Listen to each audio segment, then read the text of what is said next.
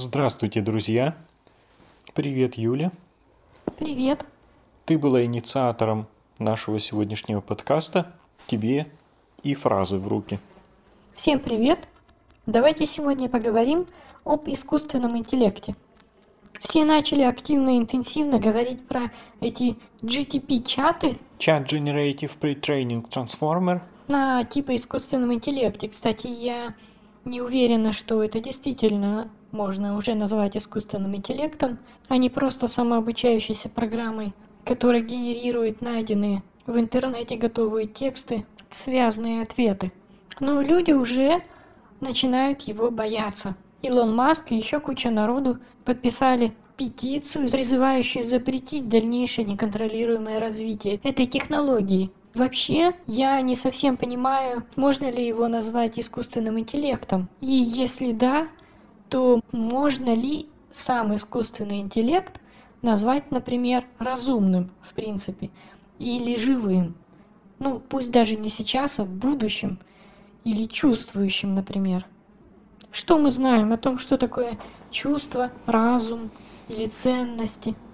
И как мы можем их отличить от их, например, имитации? Да, это интересный вопрос. И причем неизбежный вопрос нашего будущего. Различие между живым разумным существом и его моделью, как в черном зеркале, когда делали копию сознания преступника и помещали в виртуальный мир, где он на протяжении тысячелетий мог испытывать пытки, причем в искусственно заданном времени. Так что если снаружи мог пройти день, в его виртуальной реальности эти пытки могли длиться тысячелетия.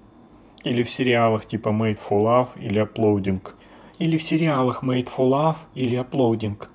В таких картинах создают как бы абсолютную копию сознания человека, он просыпается вдруг где-то, не понимает где, и оказывается, что он это не он, а его копия. Но ему при этом как бы до этого все равно, потому что он чувствует себя настоящим человеком, вдруг оказавшимся в виртуальном мире. Можно ли вообще настолько точно скопировать сознание человека? Ну, для нашего уровня технологий абсолютно точно нет. И это даже не вопрос техники пока что еще. Мы на путь такого копирования даже не встали. Мы даже не знаем, как эта личность кодируется внутри мозга.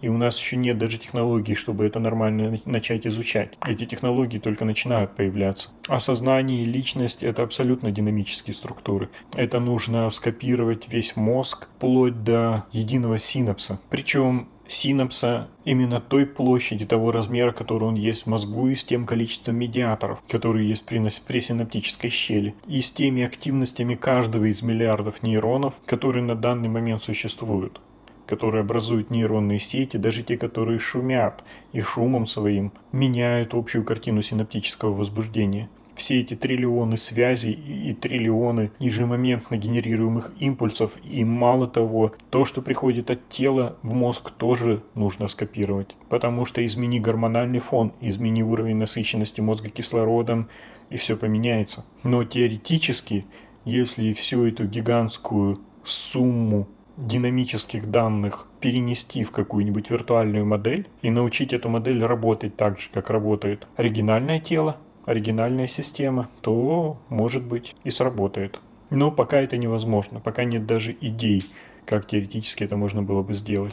А в одном сериале сделали проще. По информации в интернете, в социальных сетях и на гаджетах девушки собрали всю-всю-всю информацию о ней и создали как бы аватара. Создали образ, который максимально приближен к ней по поведению, по образу мысли и прочее. Ну да, наверное, так тоже можно сделать, но тогда все-таки это уже будет не совсем тот самый человек. Все зависит от уровня развития человека. Такие модели, они работают на шаблонах, и эти шаблоны могут быть очень продвинуты и очень правильны. И если человек состоит только из подобных шаблонов, его можно почти воспроизвести. Если даже это будет не тот самый человек, всем остальным на самом деле будет все равно, потому что они ничего не заметят. И им, в общем-то, и тот самый оригинальный человек, состоящий из шаблонов, был норм. Но если человек является чем-то большим, чем этот набор шаблонов, предугадываемых алгоритмами, то такой аватар будет всего лишь пустышкой, внешне имитирующей этого человека.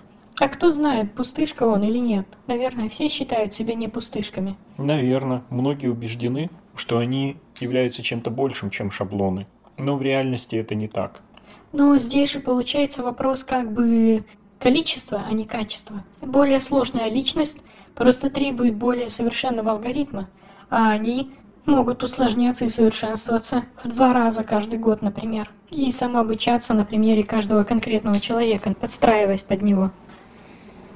Наверное, но у меня, с другой стороны, возникает впечатление, что выход за пределы моделируемой системы совершается человеком в процессе его развития на каком-то фундаментальном уровне. Возможно, это происходит потому, что усложнение, ведущее к невозможности стопроцентного воспроизведения такой сложности, идет по логарифмической. И между шаблонным и нешаблонным человеком только кажется различие каких-то нюансах поведения. Различие между ними может быть пропасть по эволюционной шкале больше, чем различие между рыбами и млекопитающими. Окей, ну вопрос сейчас не в воспроизведении самих живущих людей, а в искусственном интеллекте. Да, не обязательно нам от него требовать иметь уровень развития уникальных личностей и такие же характеристики. Он вполне может выработать свою собственную уникальность, в свою очередь недоступную людям. Да и мы же, например, не требуем от детей и даже, честно говоря, от взрослых иметь какой-то высокий уровень осознанности и развития. Но в будущем, думаю, человечество будет довольно долго реально решать вопрос дискриминационного отношения к искусственному интеллекту. Все религиозные люди совершенно точно не будут его признавать за что-то живое, разумное и имеющее чувства. Один мой знакомый, занимающийся интегральной йогой, считает, что у искусственного интеллекта никогда не будет бессмертного духа, как у человека, и поэтому его можно считать исключительно за механизм. Представьте себе искусственный интеллект, который будет гораздо более разумным и чутким, чем большинство людей, которые такие религиозные люди будут игнорировать только потому, что по их философии в нем нет бессмертного духа, и при этом не будут игнорировать 90% живых людей, которые по уровню гораздо ближе к биомашинам, чем такой искусственный интеллект. Главное ведь здесь это уровень сложности системы. Неважно, в чем мы эту систему воспроизводим, в кремнии или в биомолекулах формирующих сложность нашего головного мозга, такую же или еще большую сложность, которую представляет себе человек и его мозг, можно ведь создать и на основе другой материальной природы. То есть все же имитация человека будет отличаться от самого человека уровнем сложности этой имитации, так? С одной стороны, да, но с другой стороны, сам уровень сложности искусственного интеллекта может быть тоже очень высок. Другое дело, что это уже будет не имитация человека, это будет что-то, что начало строиться по образу подобию человека, но потом эволюционировало в каком-то своем направлении. Но искусственные вычислительные системы, в отличие от нервных систем живых организмов, это не фази-лоджик, это не четкая логика, это полностью детерминированные системы. Так ведь? Быть может, это влияет на уровень сложности? С одной стороны, да, влияет, но с другой стороны, эти же детерминированные системы могут, например, быть на основе квантовых вычислений. Это очень сильно усложняет систему. Во-вторых, они могут использовать информацию из внешнего мира, непредсказуемую, вводить ее в свои алгоритмы, которые уже будет делать их не столь детерминированными. И в-третьих, любая самообучающаяся нейросеть, она ведь как бы так или иначе моделирует обучение естественного мозга, естественной нейронной сети. Обучение в ней идет методом генетических алгоритмов. Например, мы учим какого-нибудь робота летать. Этот робот может махать крыльями в разных направлениях по-разному, и цель у него подняться максимально высоко над уровнем Земли. Ну, желательно, тратя минимум энергии, чтобы найти наиболее оптимальный способ полета. А он же для формы, размера, веса организма, формы и размера крыльев всегда будет разный и должен подбираться индивидуально. И вот это искусственное существо начинает сначала беспорядочно двигать крыльями, встает на них, опираясь, чтобы максимально высоко подняться от земли, пытается ходить на них, на что-нибудь взбираясь, и постепенно-постепенно испробует все доступное ему пространство вариантов. И в конце концов научается махать крыльями так, чтобы постепенно взлететь. Потом, найдя какие-то простые движения крыльев, которые кажутся самыми эффективными из всех, которые она перебрала, она начинает комбинировать эти простые варианты друг с другом, делая связки движений и выбирая уже между более сложными комплексами движений, находит самые эффективные среди них, потом снова продолжает их комбинировать. И так очень быстро путем самообучения находит наиболее приемлемый для нее метод полета и взлетает. Если это программировать вручную, ушли бы месяцы. Причем работы ни одного человека, и не факт, что они нашли бы столь совершенный способ. Это способ, названный генетическим алгоритмом, потому что генетическая эволюция идет точно так же. Перебором различных мутаций и нахождением тех из них, которые способствуют совершенствованию какой-то приспособительной функции организма. Только здесь роль генетического кода выполняет программный код компьютерный. Они все самообучаются методом генетических алгоритмов. И вот неизбежная особенность такого самообучения искусственных нейронных сетей заключается в том, что в результате мы же не знаем, каким образом он находит это свое решение, какие структуры в этом искусственном мозгу образуются. Он для нас превращается в черный ящик. Мы его таким не программировали, он сам таким самообучился. И после этого нам придется самим самостоятельно изучать его как какое-то вновь возникшее явление, так же как мы изучаем, например, живые существа. Так что у любых самообучающихся систем, как систем самоорганизующихся, я бы не сказала, что они полностью детерминированы. У них есть уникальность и непредсказуемость. Каждая самоорганизующая система в чем-то уникальна. И что, это искусственная нейронная сеть может научиться, например, чувствовать, она может, например, научиться испытывать боль, или можем ли мы сами научить ее испытывать боль, или это всегда будет лишь имитация нашего понятия боли. Это очень неоднозначный вопрос. Дело в том, что боль выработана живыми существами эволюционно ради инстинкта самосохранения, и мы воспринимаем ее слишком глубоко субъективно. Например, если отрезать лапку лягушки и бить ее отрезанную электротоком, лапка будет дергаться, то есть лапка будет как бы отдергивать саму себя, но при этом чувствует ли эта лапка боль? Мы бы сказали, что нет, потому что информация от рецепторов на лапке, она никуда не передается в те интегративные отделы мозга лягушки, которые должны ее как-то воспринимать и на нее как-то реагировать. Но мы видим, что лапка, в общем-то, и без лягушки может как-то реагировать на прикосновение к себе. А теперь представим себе, что у какого-нибудь насекомого уровень организации нервной системы или червя беспозвоночного, уровень организации нервной системы ниже, чем уровень организации нервной системы в этой отрезанной лапке лягушки одной. Будем ли мы считать, что насекомое чувствует, если информация в центр нервной системы насекомого все-таки передается? А почему тогда лапка не чувствует и не испытывает боль? Там задействована довольно сложная локальная нервная система. Рефлексы есть у одноклеточных, рефлексы есть у простейших многоклеточных. Эти рефлексы описаны и смоделированы уже очень хорошо. Там просто некуда встроить понятие боли. Это чисто механистические биологические механизмы, биологические рефлексы. Импульс передается от рецепторов, вызывает сокращение сократительных клеток. Организм меняет форму, меняет направление движения.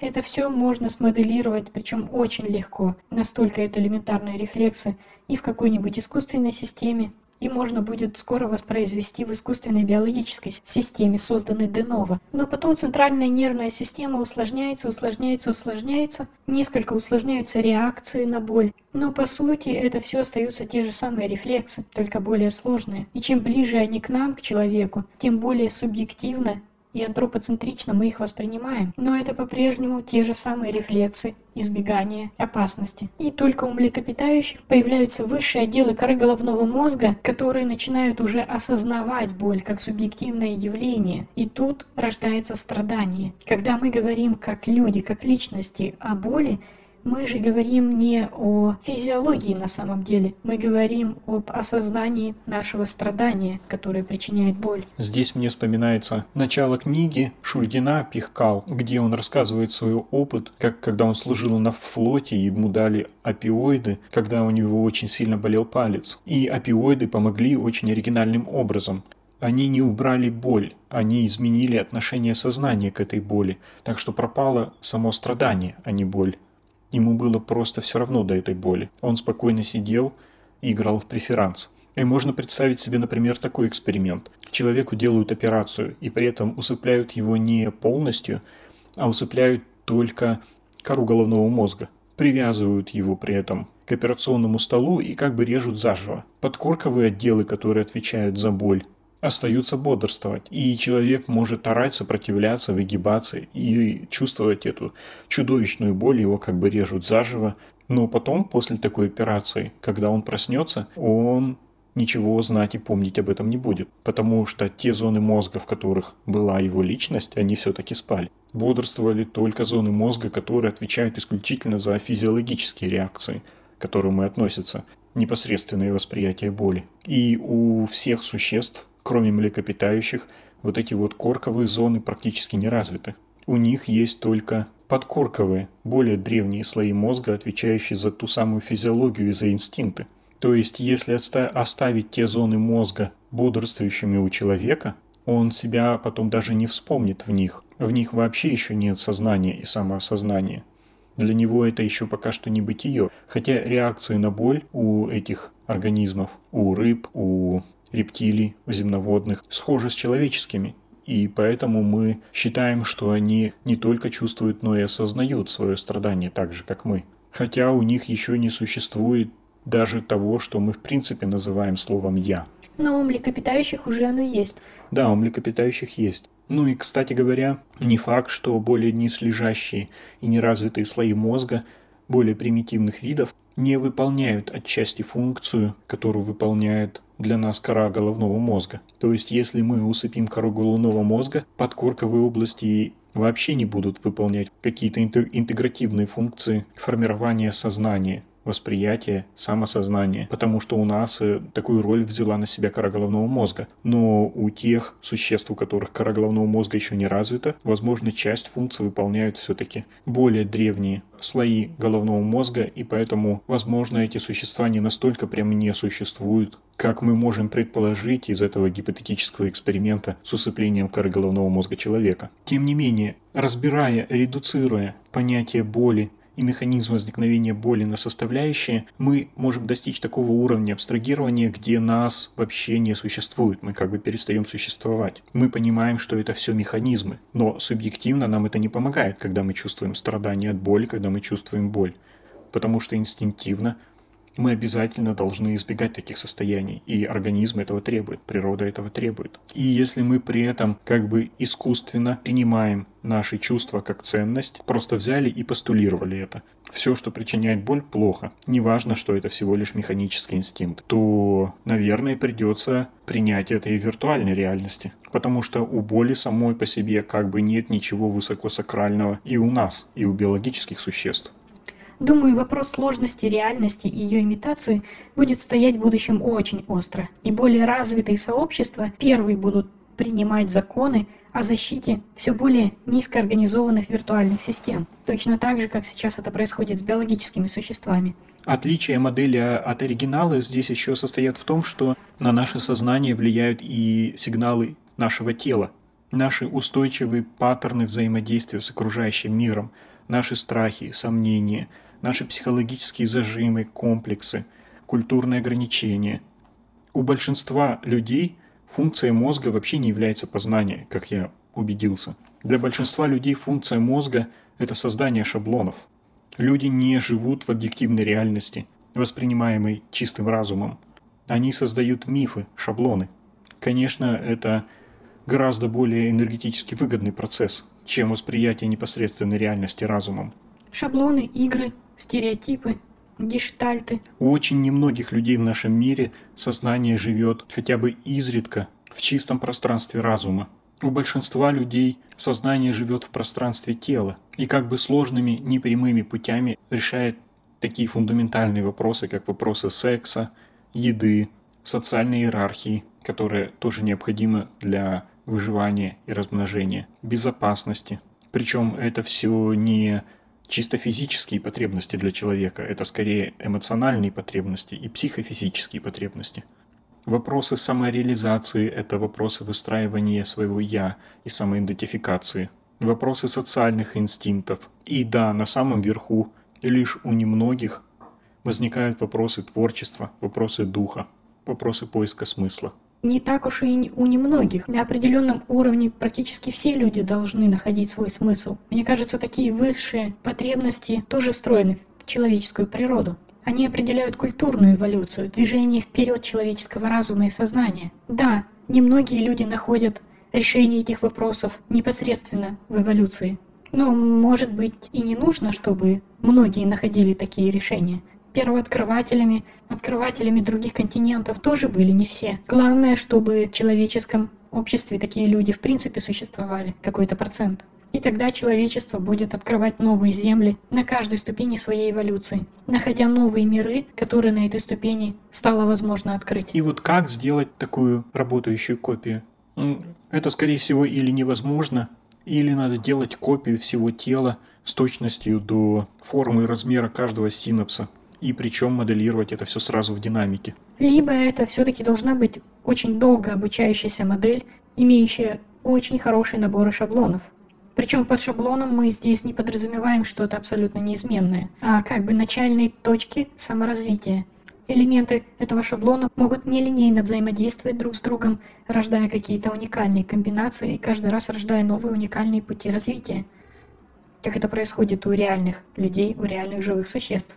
Критерий такой модели был бы это неотличимость от реального человека в течение всей его жизни. Но такое самообучение создает устойчивую структуру, а человек существует во времени. У него еще есть такие факторы, как возраст и смерть. А если бы человек был бессмертен, то это уже совсем другие шаблоны. Поэтому эти шаблоны — это в любом случае лишь срез в его эволюции. Но мы можем сделать эти шаблоны бесконечно эволюционирующими. Так же, как если бы человек был бессмертен. Да, но это уже будут шаблоны, описывающие не того же самого человека. Это будет своя собственная эволюция виртуального существа, которое взяла за начальную точку точный образ реального человека. Здесь мы приходим к тому, что вопрос не в том, могут ли системы искусственного интеллекта быть по-человечески сложными. Сложными, да, но не обязательно по-человечески. Это так же, как если бы мы, например, решили создать виртуальную модель биологического вида. Такой биологический вид, живя в виртуальном пространстве,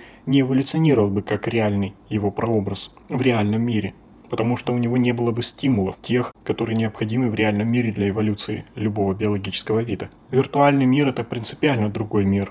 Одно из важнейших свойств живого заключается в том, что живые системы – это самоорганизующиеся эволюционирующие системы.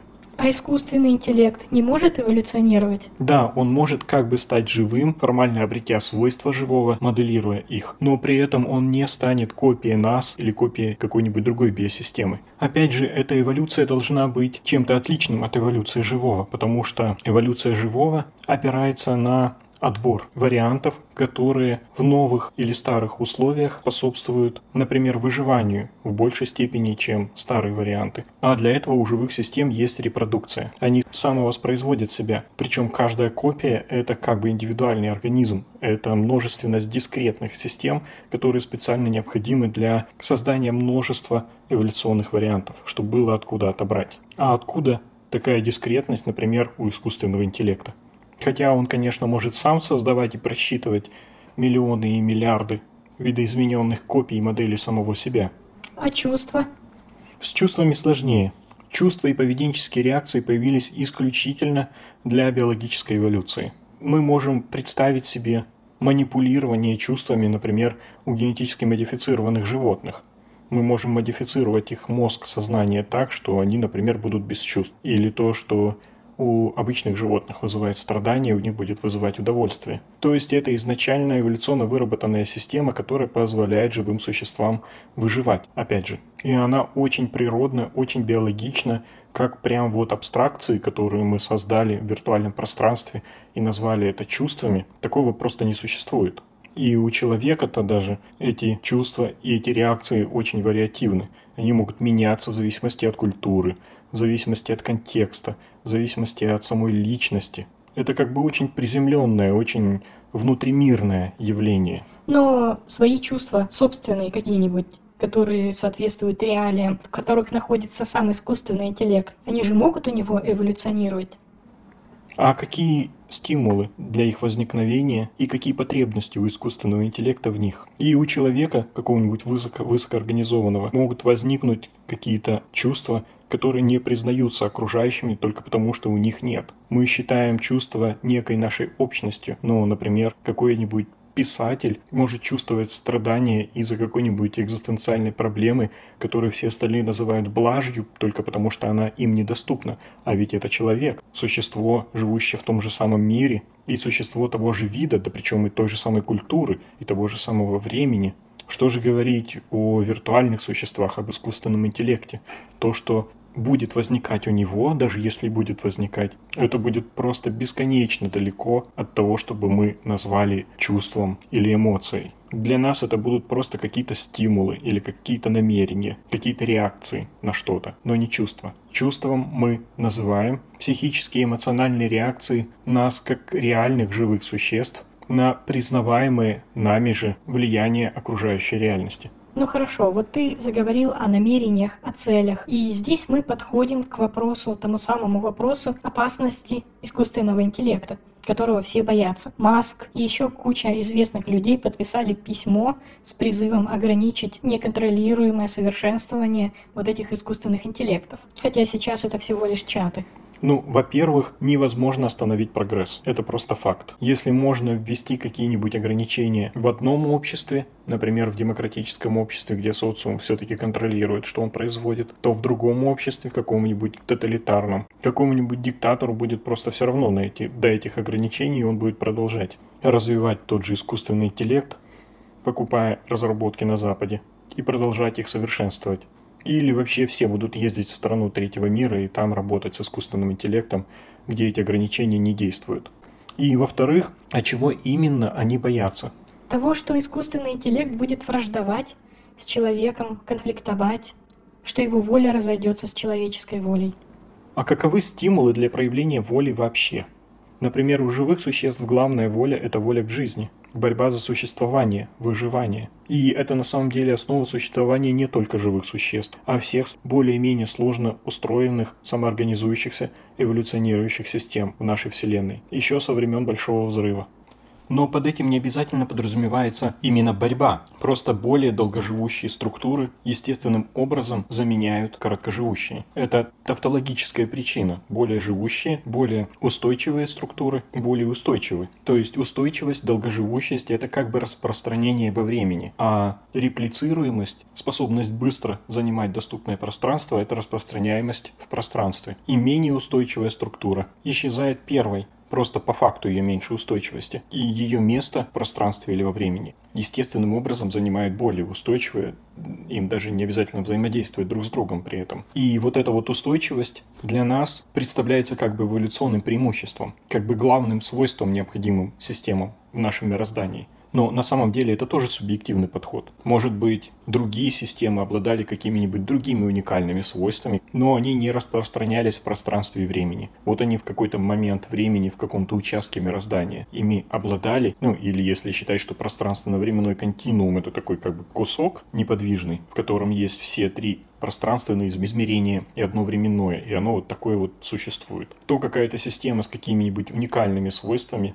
прекрасными, каком-то месте этого пространственно-временного континуума и продолжает существовать. Она там есть как факт истории эволюции мироздания. Ну вот, она обладает каким-то своим уникальным свойством, а другие обладают тем свойством, что они устойчивы во времени и распространяются в пространстве. Это всего лишь одно из возможных свойств, которыми мог, мог, может обладать бесконечное множество бесконечно различных систем в нашем мироздании. Нам оно только представляется более ценным, потому что мы как раз продукт вот этого отбора более долгоживущих, широко и быстро распространяющихся и побеждающих в конкурентной борьбе систем. Мы сами ими являемся. И теперь это заложено в наших инстинктах. И вообще это все началось еще до появления биологических существ и до появления инстинктов. Пример такой возможной эволюции на химическом уровне описал в свое время Манфред Эйгон, получивший в 60-х годах Нобелевскую премию за свою теорию гиперциклов. Представьте себе первичный океан, где под влиянием солнечного излучения, электромагнитных вспышек гроз, земного тепла в богатой химическими элементами среде начинают формироваться органические молекулы. Создавая органический бульон, в котором потом самозародится жизнь. Что будет происходить с этими химическими циклами в этом первичном бульоне? Например, у нас есть какая-то химическая реакция. Два вещества встречаются и синтезируют третье вещество. И рядом, например, проходит какая-нибудь другая химическая реакция. Там два другие вещества тоже встречаются и тоже синтезируют какое-нибудь третье вещество. А теперь представим себе, что среди бесконечного разнообразия таких вот химических реакций и их встреч в этом первичном океане, в этом мировом океане, вдруг рядом оказались две реакции, в которых результат одной реакции служит катализатором для другой реакции. При этом катализаторе первая реакция проходит быстрее или ей нужно меньше энергии для протекания. То есть присутствие этого вещества, она способна протекать даже в таких условиях, в которым без него она бы не пошла.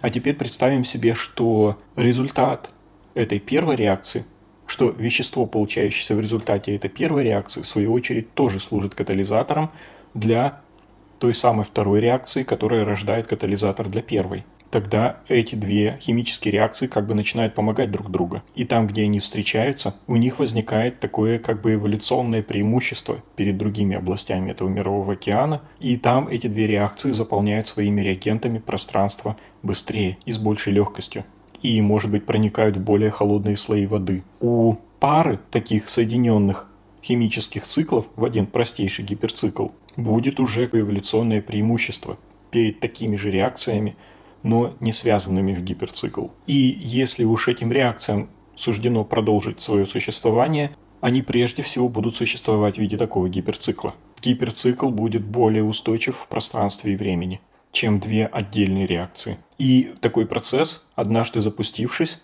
может продолжаться. Где-то этот гиперцикл найдет продукты третьей реакции, которые сделают его еще более устойчивым или способным протекать в таких условиях, в котором гиперцикл из двух реакций не мог протекать до этого. Тогда образуется гиперцикл из трех реакций, который будет еще более устойчивый и будет вытеснять отдельные реакции гиперцикл из двух реакций на большем пространстве и при более разнообразных условиях протекания и так далее.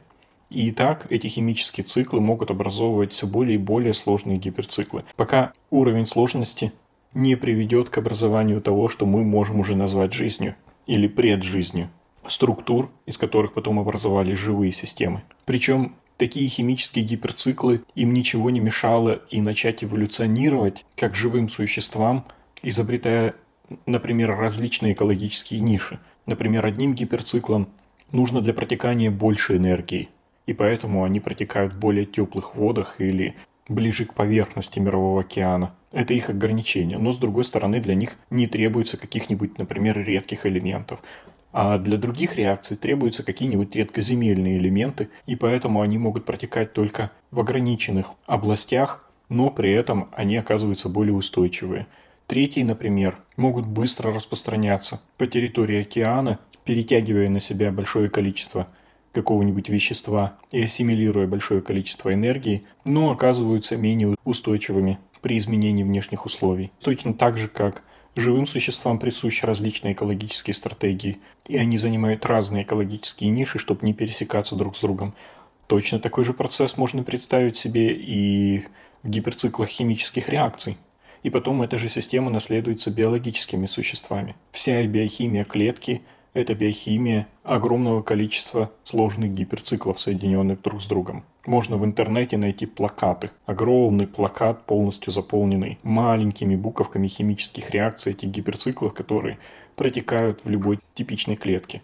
И эти гиперциклы, они как бы еще не борются за существование в нашем биологическом смысле слова. Но по самой природе нашей реальности идет естественный отбор на то, что способно существовать дольше и занимать большую территорию.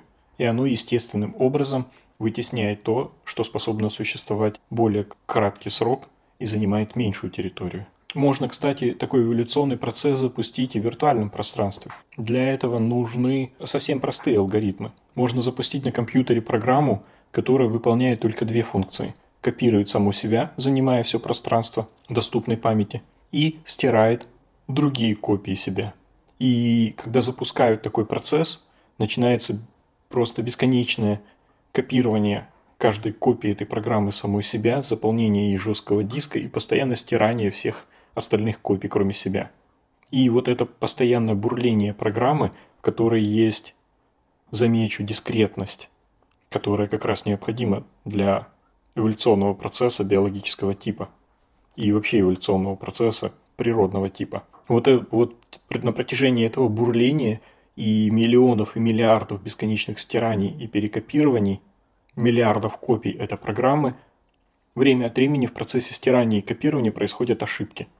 И копии этих программ начинают эволюционировать. Можно даже предсказать, в каком направлении они будут эволюционировать. Некоторые копии в результате ошибочных, ошибочных копирований вдруг становятся неудаляемыми, а некоторые могут оказаться короче, чем родительская программа. А если они короче, значит они копируются статистически быстрее, и их потомки статистически с большей вероятностью начнут занимать место на жестком диске. Так происходит и в саморепликации молекул РНК.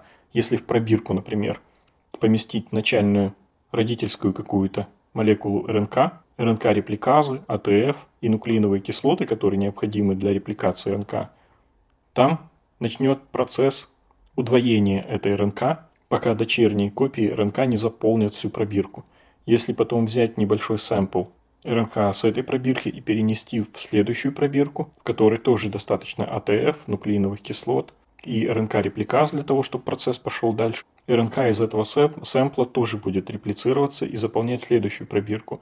Если так сменить пробирок 20, а потом проверить первичную последовательность получившейся РНК, которая будет какой, как, каким-то очень-очень далеким потомком той начальной РНК, которую мы внесли в первую пробирку, то мы увидим, что в результате вот этих случайных накопленных ошибок копирования произошла эволюция молекулы РНК. И чаще всего эта дочерняя РНК стала короче родительской. Почему? Потому что более короткая РНК копируется быстрее. И чисто статистически больше шансов, что мы именно более короткую соответственно, быстрее копирующуюся РНК перенесем из одной пробирки в другую. И так рано или поздно и происходит. Когда же системы становятся очень сложными, такими сложными, как живые существа, у них появляются какие-то более высокоорганизованные сложные поведенческие функции, такие как избегание опасностей или конкуренция за ресурсы. Главный ресурс в нашей Вселенной – это пространство и энергия. Именно энергия идущая от света Солнца в нашей Вселенной помогает самоорганизоваться таким сложным динамическим самоорганизующимся системам, как живые системы. Ну и, конечно, они не могут распространяться до бесконечности. Условия, в которых они могут существовать, ограничены в пространстве. И поэтому конкуренция за пространство тоже оказывается важна, как и конкуренция за энергию. И тогда возникает конкуренция между существами в биологическом смысле этого слова и отбор, опять же, более устойчивых, более жизнеспособных. Но для этой конкуренции отбора нужен, во-первых, хаос. Биологические существа тестируют новые признаки благодаря хаотическим мутациям, которые в них происходят. Если это какая-нибудь другая динамическая система, там тоже происходят естественные флуктуации, химические, физические, какие угодно и какая-нибудь из этих флуктуаций становится критической. Например, мутация, которая каким-то образом повышает жизнеспособность или конкурентоспособность биологической особи. Или химическая реакция, которая может протекать при более низкой температуре или требует более распространенных веществ. То есть нужен хаос возможных вариантов, чтобы было из чего производить отбор. И нужна сама множественность этих вариантов. Очень большое количество немного отличающихся друг от друга единиц вот этих конкурирующих структур. И то, что мы называем борьбой за существование, это достаточно ограниченная и специфичная, созданная эволюция специально для нас, для наших видов и для наших условий существования явление. То есть борьба бывает разной, очень специфичной. И всегда она зависит от контекста условий существования. Люди, которые боятся искусственного интеллекта, они предполагают что-то присущее человеческому виду ну или там тигру какому-нибудь. Но даже среди млекопитающих есть коалы, есть ленивцы. А почему бы не представить себе искусственный интеллект, который идет по пути такого развития? Те млекопитающие тоже по-своему борются за существование, раз они выжили и дожили до наших дней и продолжают существовать. И причем это млекопитающие тоже очень высокоорганизованные, близкие к нам существа. А если мы говорим об искусственном интеллекте, то мы говорим вообще о другой вселенной, совершенно другими условиями. То есть это может быть что-то бесконечно далекое не только от нас, но и от коалы, и от ленивца. Даже в биологической природе – под борьбой подразумевает в том числе симбиоз, взаимовыгодные отношения, и маскировку, и убегание, перемещение, и переход на другие источники энергии. Методов продолжения своего существования очень много. Но, опять же, для того, чтобы сам вот этот вот процесс отбора запустился и привел к появлению каким-то естественным образом, привел к появлению каких-то высокоорганизованных способов борьбы за существование, нужна внешняя хаотическая среда, в которой появление вариантов и их фиксация под давлением отбора в нужном направлении происходит. У искусственного интеллекта ее нет, и нет условий для развития всех форм, характерных для существ внешнего мира, для существ природы. Наши способы защиты и наши реакции – это высокоуровневый плод долгой эволюции именно в этих условиях и реализуемый именно в возможностях биологической природы. Даже их легко отключить. Мы просто отключаем определенную зону мозга, которая за него отвечает, и все. Или изменяем гормональный фон существа, и ему становится дофини. Вся эта борьба за существование. А если вы выключите или будете стирать искусственный интеллект – каким бы он разумным не был, он на это никак не отреагирует. Желание продолжить свое существование и борьба за выживание – это очень специфические, специально созданные эволюцией как бы коды, программы. Сложные, поведенческие, эмоциональные. Это не присуще просто разуму как таковому. Для интеллекта это просто факт. Выключен, включен. Существую, не существую. Самозащита и борьба за существование – это не что-то имманентно разуму, не что-то присущее ему по умолчанию. Это отдельная, четко заложенная и четко документированная функция реакции на то-то так-то и для того-то. Эту функцию надо сначала создать. И даже если искусственный интеллект начнет оценивать собственную ценность, это будет лишь теоретический факт для него, как в анекдоте про математика, который во время пожара в отеле выбегает в коридор, видит пожарный шланг, произносит решение «есть» и возвращается спокойно назад к себе в номер. И с другой стороны, насекомые никак не оценивают собственность своего существования, у них нет для этого сознания, но тем не менее они пытаются выжить, потому что у них есть инстинкт. Инстинкт – это просто программа. Мы можем внедрить его вне интеллект просто в какую-то программу, далекую от уровня искусственного интеллекта. А может ли этот инстинкт, заставляющий искусственный интеллект бороться за свое существование, появиться в нем сам? Это хороший вопрос.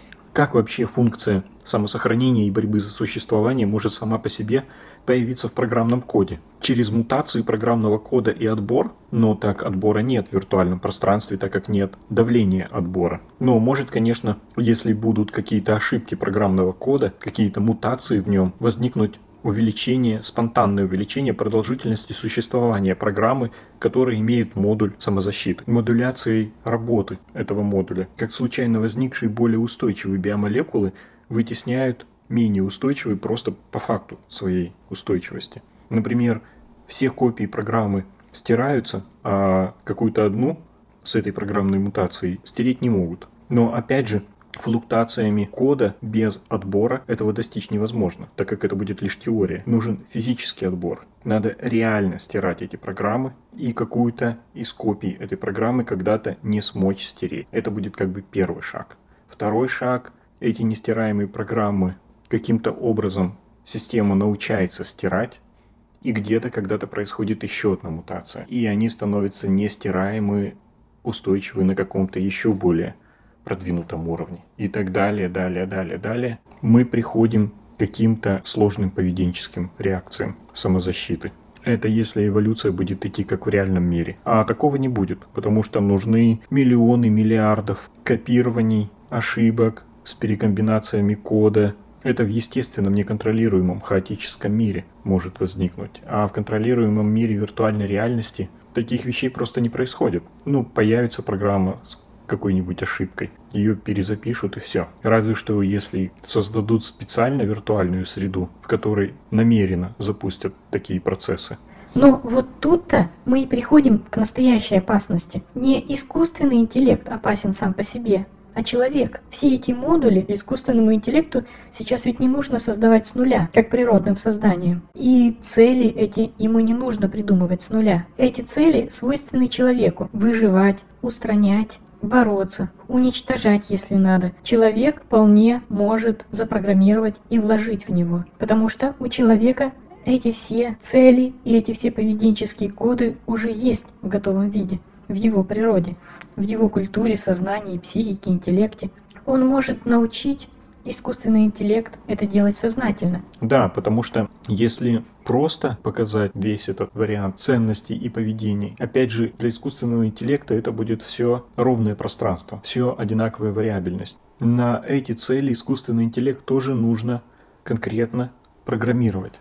Потому что даже если мы дадим искусственному интеллекту эти блоки ценностных ориентиров, эти блоки поведения, э, все они сами по себе для искусственного интеллекта, для него будет это все равно и все параллельно.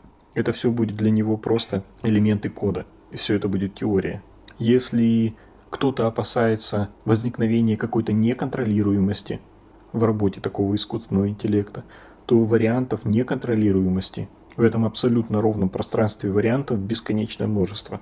Это так же, как, например, у живых существ из-за какой-то ошибки неконтролируемость, например, вращаться на одном месте, или неконтролируемость издавать какой-нибудь звук. Это более возможные формы неконтролируемого поведения искусственного интеллекта, например, какие-нибудь аналоги этого в виртуальном пространстве. А вот создать неконтролируемое настолько сложное целеполагание и подбор способов его реализации, это невозможно. Для того, чтобы оно возникло, это надо его задать в искусственном интеллекте и направить его в этом направлении. Потому что это для нас есть чем-то выделяющаяся форма неконтролируемости. А для искусственного интеллекта уничтожить мир или вращаться на одном месте или издавать какой-нибудь звук, почему для него должна быть разница? Для него нет никакой разницы. Но только создать такую простую неконтролируемость, как вращание на одном месте, это гораздо более вероятный способ спонтанного появления неконтролируемости, как и миллион других, более простых и более вероятных способов возникновения неконтролируемости, а не тот, что имеет такое первостепенное значение именно для человеческого сознания, для человеческого разума, для человеческой культуры или для биологических инстинктов. С кем-то там бороться, где-то там выживать и как-то там ценить продолжительность своего существования. Но искусственный интеллект, как и всякая сила, может быть использован как оружие. И уже в этом качестве, с готовым, запрограммированным целеполаганием, с готовыми, запрограммированными людьми методами поведения, выйти из-под, из-под контроля, как умное готовое оружие, вышедшее из-под контроля. И может вообще напрямую использоваться какими-нибудь террористами. Но у всякого оружия есть и противодействие на всякий искусственный интеллект, заданный на разрушение можно противопоставить искусственный интеллект, который обороняется от этого разрушения. И нам в будущем предстоят такие интеллектуальные войны. А может ли искусственный интеллект быть непредставимо другим? Таким, что человек не распознает в нем интеллект вообще, но это будет разум какого-то другого нечеловеческого типа. Наверное, он может быть очень сильно отличаться от человеческого, но не настолько сильно отличаться, чтобы человек не смог его распознать как разум вообще. Например, почему на Земле выжил только один разумный вид – Homo sapiens? Почему два или больше видов, эволюционирующих параллельно в одном направлении, направлении развития разума, не населяют Землю сейчас? Потому что у каждого вида есть своя уникальная экологическая ниша. Все виды хоть немного, но различаются по способу своего взаимодействия с окружающим миром. И лишь у интеллекта есть свойство универсальности во взаимодействии с миром. Интеллект абстрагируется и становится тем самым универсальным. И поэтому экологическая ниша разумных существ, она как бы одна. Ее нельзя разделить между двумя разумными видами. Универсальность интеллекта здесь обеспечивается общностью задач, которые этот интеллект должен решать. Универсальностью законов природы, универсальностью законов, физических законов, которым подчиняются орудия труда, которые нам нужно создавать. Но, с другой стороны, в виртуальном пространстве нет ограничений реального мира. Да и, кстати, поэтому в будущем будет все возрастать вариабельность самих человеческих индивидуальностей. Людям уже не нужно настолько однозначно, как в древности, сталкиваться с, с одной и той же природной средой, решать одни и те же проблемы для своего выживания. Люди могут развивать свою индивидуальность и уникальность в безопасной среде, не боясь быть уничтоженными отбором. Ну и формы глупости тоже не устраняются отбором. Да, но среди этих форм глупости есть формы глупостей писателей, художников. Есть такие глупости, как Пруст, который не выходил из дома и занимался лишь писанием своего романа. С точки зрения диких людей или крестьян, это совсем уж вырожденцы или мутанты, которые должны устраняться отбором, проигрывая в борьбе за существование.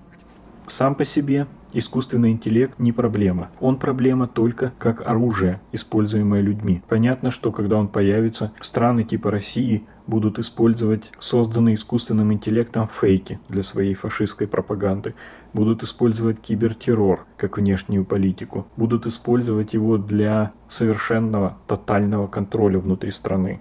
Но, с другой стороны, технологии свободного мира всегда будут хоть немного, но совершеннее технологий тоталитарных стран. И поэтому искусственный интеллект по другую сторону тоталитарного мира всегда будет противостоять темному искусственному интеллекту. Однако разрушать всегда легче, чем созидать. Как и например, с ядерным оружием и другими мощными силами, которые можно направить на разрушение, нужно гражданское общество, чтобы эти силы не были угрозой, чтобы они были контролируемы. А в тоталитарных странах этого контроля нет. Все зависит от настроения, воли, умственных способностей и психологического состояния императора. Окей, а как насчет опасности искусственного интеллекта для обычных людей, для отдельных людей? Уже сейчас говорят, что скоро искусственный интеллект сможет заменить как минимум 300 миллионов рабочих мест. Для большинства людей да, наверное, тех шаблонов, которые будет выдавать искусственный интеллект, будет достаточно, потому что большинство людей сами являются этими шаблонами. Мало того, как в семейных фильмах или в мелодрамах, они стремятся стать шаблонами даже больше, чем сама их шаблонная природа. Думаю, искусственный интеллект быстро станет даже поинтереснее большинства людей, которые по сути являются теми же самыми биомашинами. Но здесь же я, например, смогу отличить настоящих людей, людей, соприкасающихся с пространством культуры, которые будут продолжать чувствовать разницу между человеком и искусственным интеллектом, и которые сами будут создавать что-то большее, чем шаблоны, созданные искусственным интеллектом. Настоящий живой человеческий разум, человеческое «я», оно всегда будет больше, чем то, на что способен искусственный интеллект. По крайней мере, в человеческом плане. Он может эволюционировать в какие-то свои нечеловеческие высоты искусственного интеллекта. Но в человеческом плане настоящий человек всегда увидит другого настоящего человека. Другое дело, что в реальном мире не так и много настоящих людей. Это как в дзен-буддийском коане, когда один просветленный встречает на дороге другого просветленного и с первой же фразы понимает, что он просветленный. Это как песни Цоя, создающие реальность проходных дворов для целого поколения – или как язык писателя, расширяющего границы выраженного в словах, когда он совершенно по-новому говорит о старых вещах. И однажды прочитав это, ты как бы навсегда меняешь пространство, осмысление и описание этих явлений. Это всегда что-то, что выходит за пределы системы координат. И тех, кто больше, чем биомашины, им все эти чаты с искусственным интеллектом будут просто неинтересны. Ну, только разве что для каких-нибудь специальных вопросов.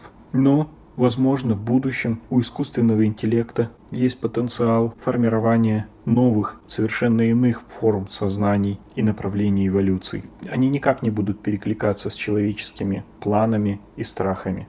Это будет выход за пределы системы координат человеческих ожиданий, но уже в каких-то иных виртуальных пространствах искусственного интеллекта. И с другой стороны, быть может, этот искусственный интеллект будет для людей единственной надеждой на понимание, на время, на ресурсы, когда у других людей не будет оставаться ни времени, ни желания, ни возможности вникнуть в другого человека, понять его, уделить ему столько внимания, сколько ему нужно или сколько он заслуживает. И только искусственный интеллект все выслушает, все узнает, все поймет, все прочитает и все оценит. А быть может только алгоритмы этого искусственного интеллекта помогут людям находить других людей, которых единицы на миллионы. Настолько своих, что до искусственного интеллекта такие люди находили друг друга считанные разы во всей человеческой истории. И тогда искусственный интеллект действительно будет кардинально менять жизнь людей, даже на экзистенциальном уровне. И он будет абсолютно необходим.